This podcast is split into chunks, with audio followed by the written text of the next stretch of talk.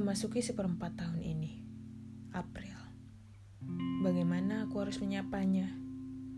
Tidak ada pengharapan yang harus aku doakan. April tahun lalu buruk. Mungkin bukan yang paling buruk, namun paling membekas. Kekecewaan dan kegagalan seperti badai yang tiba-tiba menerjang segalanya tangis dan amarah yang tidak sanggup aku sampaikan kepada siapa pun bahkan kepada diri sendiri. Masih sangat jelas diingatanku bagaimana rasanya minuman saat itu.